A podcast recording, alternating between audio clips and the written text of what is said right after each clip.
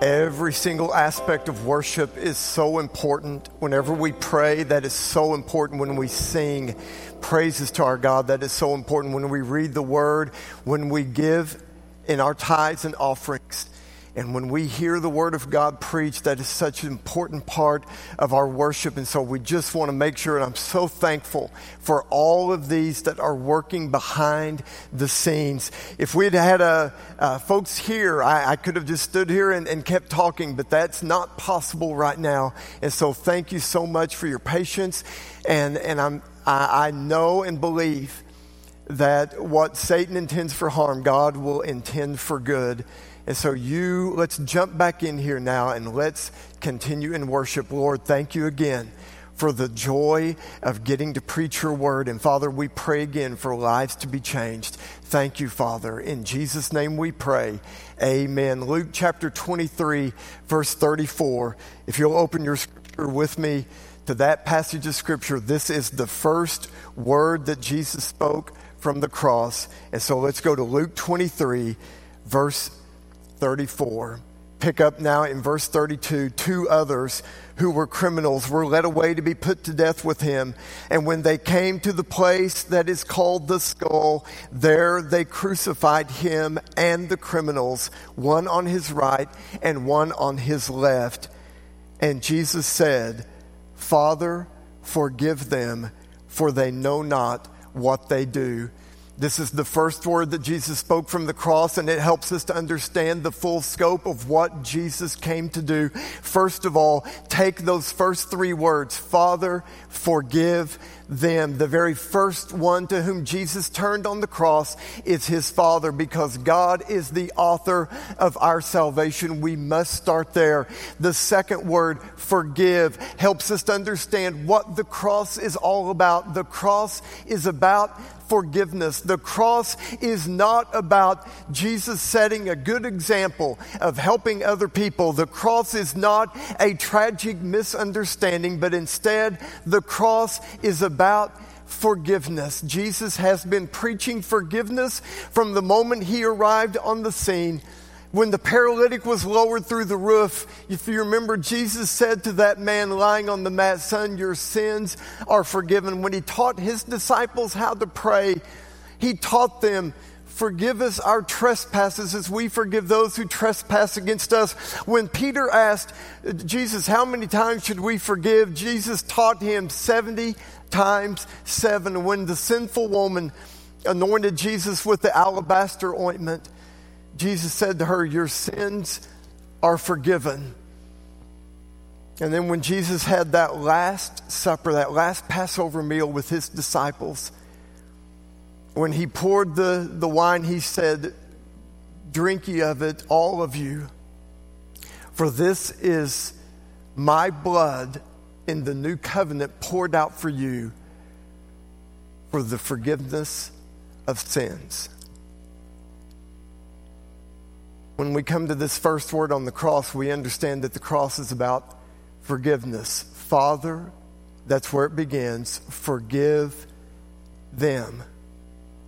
And we have to understand in this first word, we see Jesus is the great high priest who stands in our behalf, in our behalf of the guilty, as he pleads with the Father. Father, forgive them and please hear me, that, that the end of that statement, for they know not what they do, it is not an issue of whether or not we have sinned. The issue is that we don't fully understand the implication of what it means to reject the only Son of God. We don't fully understand the fullest implication of our sin, that our sin separates us from God. Father, forgive them. When we get to the second word, we see that that prayer that Jesus offered in his first prayer, Father, forgive them, for they know not what they do. We see that in the second word, that prayer is already answered. We see a salvation of a sinner, and we see then that over history, hundreds of millions have followed the example of this one. Look with me in that same chapter, Luke chapter 23, and go down with me now to verse 39. One of the criminals who were hanged railed at him, saying, Are you not the Christ? Save yourself and us. But the other rebuked him, saying, Do you not fear God, since you are under the same sentence of condemnation? And we indeed justly, for we are receiving the due reward of our deeds, but this man has done nothing wrong. And he said, Jesus, remember me when you come into your kingdom. And he said to him, Truly, I say to you, today you will be with me in paradise. When Jesus says those words, that word paradise, he takes us all the way back to the Garden of Eden, the original paradise. And if you remember in that original Garden of Eden, Adam and Eve had a perfect relationship with God. They walked with Him, they talked with Him, and then Adam and Eve rebelled. They sinned against the holy God and they were thrown out of the presence, that near presence, fellowship, and communion that they had with the Father. It had now been broken. And here on the cross, Jesus is saying to this sinner and to all those who will believe on Him today, day you will be with me in paradise. Reconciliation only comes through Jesus Christ. He came to forgive us of our sins and He came to open up the path so that that sin that had broken our fellowship with the Father can now, that fellowship can be restored. And this thief, this sinner, he represents every single one of us because he simply shows us the way that all of us come to Jesus Christ. If you remember, we have to admit that we're a sinner, and this thief did that exact same thing. We are under the same condemnation. He understands that it is not a matter of whether or not I'm neutral right now, because none of us are neutral, but instead he says we are under condemnation. And my sin that I have committed, I stand condemned before God. And he understands that he re- deserves what he's getting justly, and I have to understand that my sin has caused me to deserve death. The very God who has given me life, I've rebelled against him, and I deserve to die. I want you to understand that's the same steps we have to take. Admit that we're a sinner, understand that we deserve to die and then I want you to listen to the faith that this thief expressed. Jesus, remember me when you come into your kingdom. This thief got what the religious leaders, what the Jewish authorities, what they had all missed. He looked into the face of this man who was struggling to breathe just like him, who was bleeding just like him, and he saw with the eyes of faith, this is the King. And Jesus is the King who opens access to his kingdom to all those who believe. This thief put his faith in Jesus Christ. It's the way that we all come the third word. The third word may be the most tender of all the words that are spoken. Go with me to John chapter 19. In John chapter 19, we pick up in verse 25. The scripture says, But standing by the cross of Jesus were his mother and his mother's sister, Mary, the wife of Clopas, and Mary Magdalene when Jesus saw his mother and the disciple whom he loved standing nearby, he said to his mother, Woman, behold your son. Then he said to the disciple, Behold your mother. And from that hour, the disciple took her to his own home. In this third word, we see the perfect Son who helps us to have a new understanding of family. I love this third word from the cross. In the midst of all the pain and suffering that Jesus is going through, he lives out again the very words that he had spoken to his disciples when he said, For I came not to be served, but to serve. Jesus thought more highly of others than he did of himself. And we see in this third word, in the midst of the horrible agony that he's going through, that his thoughts were on his mother and on the disciple whom he loved. We also understand that every responsibility that Jesus had on earth, every earthly responsibility he had fulfilled, and now this final responsibility that he had to his mother to take care of her, he does. He is not only the perfect Son of God, he is the perfect Son.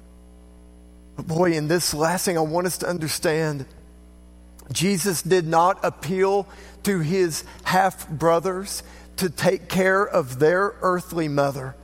But instead, Jesus opens up to us a whole new understanding of family. Whenever we see these words, Woman, behold your son, we are understanding that Jesus is saying to John, John, here's a whole new relationship. Folks, in the church, the family of God, we have a kinship, we have a relationship that as is just as strong, if not stronger, than our earthly relationships. Whenever Jesus was uh, in a crowded room one time and they said, Jesus, your mother and your brothers are here to see you. Jesus asked, Who is my mother? Who, is, who are my brothers? And he answered, He said, The ones who do the will of my Father, that's my mother. That's my brothers. Friends, I want you to know that's the relationship that Jesus is opening up to us in Christ. We have a whole new understanding of family. It is not about an earthly relationship, it is about a spiritual relationship in Christ. If the third word is the tenderest, the fourth is without a doubt the most, most agonizing of all the words. Go with me to Matthew's Gospel, Matthew chapter 27. In Matthew chapter 27, we also have to understand the full context of what is happening at this very moment of this fourth word. Matthew chapter 27, starting in verse 45, the scripture says, Now from the sixth hour there was darkness over all the land until the ninth hour. And about the ninth hour, Jesus cried out with a loud voice, saying, Eloi, Eloi, Lama Sabachthani. That is, my God, my God, why have you forsaken me? One of the theologians I read said that there is a mystery behind this cry that we cannot penetrate. Again, we have to understand what is happening at this point. The scripture says that from the sixth hour, that means noon, until the ninth hour, three hours, there was a veil that God drew over all of creation. There was complete darkness. There were three statements that Jesus made before the darkness. There were three statements that Jesus made after the darkness had been lifted. There was only one thing that Jesus said during this three hours. Sometimes we use phrases such as unspeakable suffering. And I want you to know, I believe what, what was happening was this was not only unspeakable, but it was also unseeable suffering that God would not allow us to see the agony and the suffering that his son was going through for those three hours. Throughout much of the, of the scripture, darkness is symbolic of sin and judgment. And so, friends, here's what we believe was taking place when Jesus cried out, My God, my God, why have you forsaken me? Jesus had encountered every temptation, yet was without sin. He had gone through every trial and suffering that you and I will ever go through. He had experienced the failure of friends and he had experienced the hatred of enemies. He had gone through ridicule and mockery. Jesus had gone through what it feels like for someone not to believe in you, even members of your own family. He had gone through every searing pain of every human experience that we can ever have. But up until this moment, there was one experience that he had not gone through. And that was the consequence of sin. There are so many things that our sin does that are so awful. But the worst thing that our sin does is it separates us from our God. And at that moment, Jesus experienced separation from his Father so that we could experience reconciliation. My God, my God, why have you forsaken me? The fifth and the sixth words are in the language that Jesus spoke single word statements. The fifth and the sixth word are both words that are so common to all of us. And by being single word statements, first of all, it helps us to understand that that is what we would expect of someone who is so close to death. And so join me in John's Gospel, back in chapter 19. And we read in verse 28 After this, Jesus, knowing that all was now finished, said to fulfill the scripture, I thirst. And here we see the Son of Man in his full humanity, revealing to us and meeting our deepest spiritual need. When we hear Jesus say, I thirst, we have to understand the distance that our God traveled to show his love for us. This is Jesus. The scripture says, through whom, for whom, and by whom all things were made that means every brook of water, every stream of water, every creek, every river, every lake, every pond, every drop of water that this world has ever known, every time it has rained, it is our God who has released that rain, who has released every drop of that water. And now we see that Jesus, through whom all things are made, we see him dying of thirst. It was Spurgeon who said, Let us never forget the infinite distance between the Lord of glory on his throne and the crucified, dried up with thirst. Jesus experienced everything that we have experienced as a human being and is now condescended himself to the point of experiencing dying of thirst. This is the living water. Friends, we can have water at our disposal all of our lives. We are so blessed to have water always within reach. And yet we can go through life always having water at our disposal and yet never understand our deepest spiritual need is our soul thirst for God. And Jesus is showing us he is fully human. And he came to meet our deepest spiritual need, our soul thirst for God. The sixth word is also a single statement, and it's right there in John's Gospel, John 19. The scripture says in verse 30 when Jesus had finished the sour wine, he said, It is finished. And he bowed his head and gave up his spirit. When we read this sixth word, it is finished again. It is a single word, tetelestai. And I want us to understand what all is encompassed in this single word. It is finished. It means that every requirement of the law Jesus had satisfied. It is finished. It means every prophecy that had been spoken to him about him above his, about his life has been fulfilled. It means that every task that God gave him to do, he has done. Every word that God told him to speak, he has proclaimed. He has satisfied and accomplished and finished every task that God gave him to do. Every aspect of the Father's will, Jesus had done.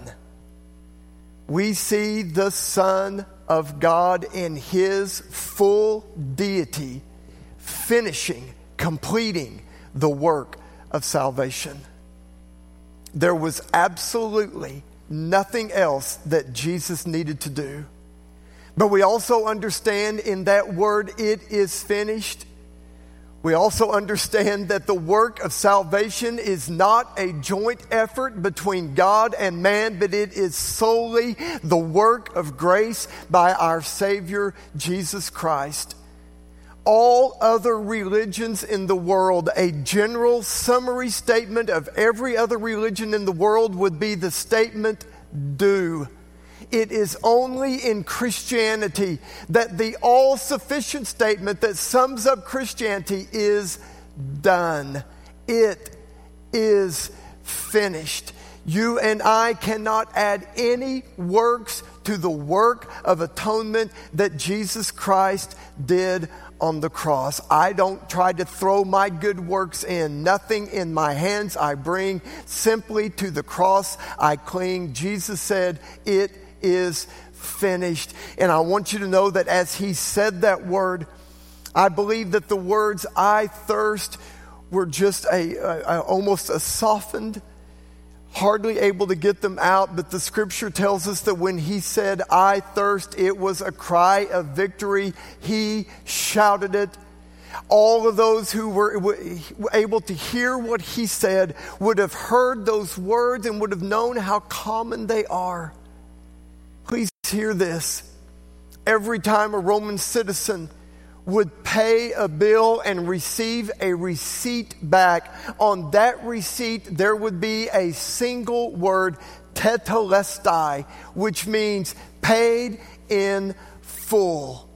Every time a priest would receive a sacrificial animal, that priest would examine that sacrificial animal, and if that, if that lamb was faultless, he would pronounce tetelestai.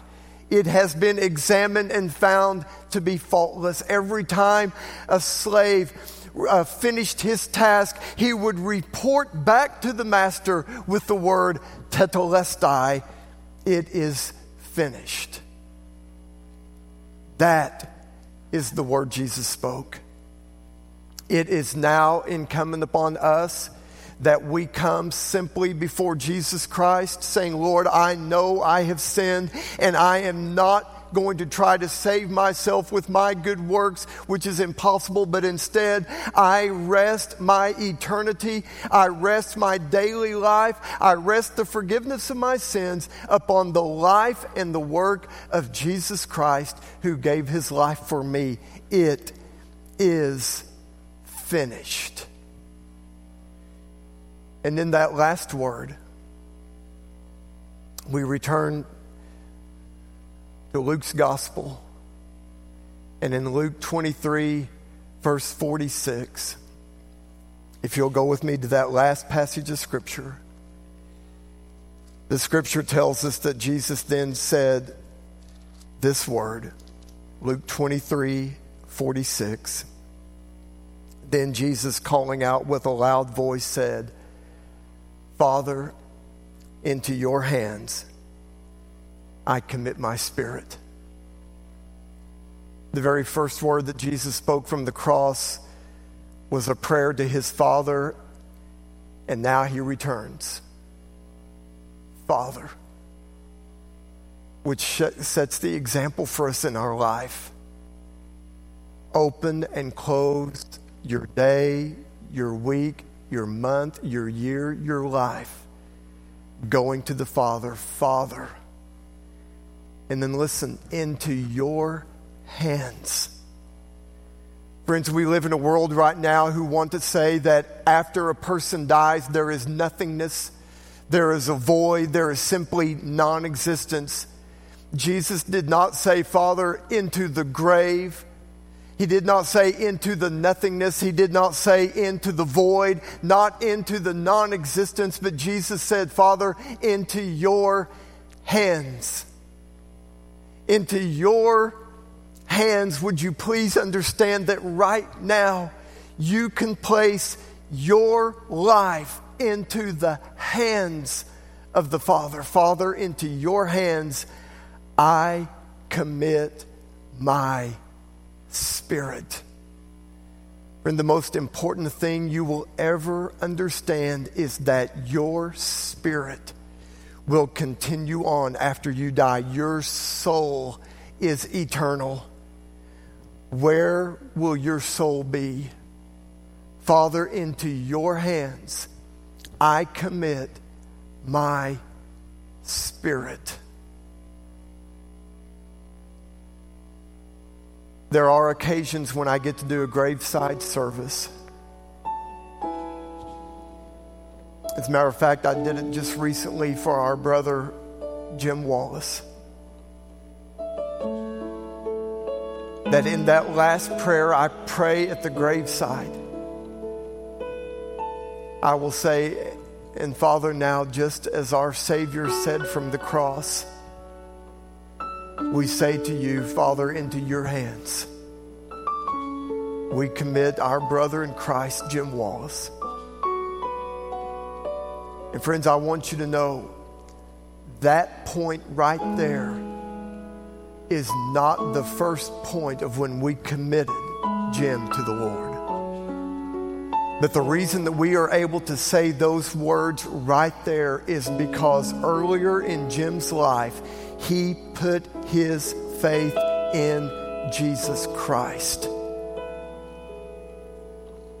And what we see in our Savior Jesus Christ is that perfect fellowship with the Father.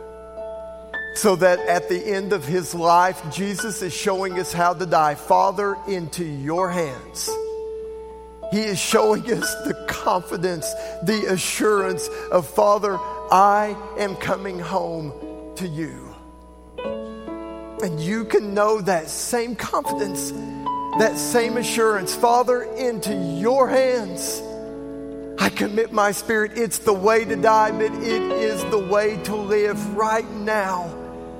Would you simply do what that thief did on the cross? Understand that you're a sinner and that because of our sin we deserve to die. Put your faith in Jesus Christ who died for you and right now, would you commit, Father, into your hands? I put my life, my soul, my all, I give it to you. Right now, you can pray, and I'm going to lead you in that prayer.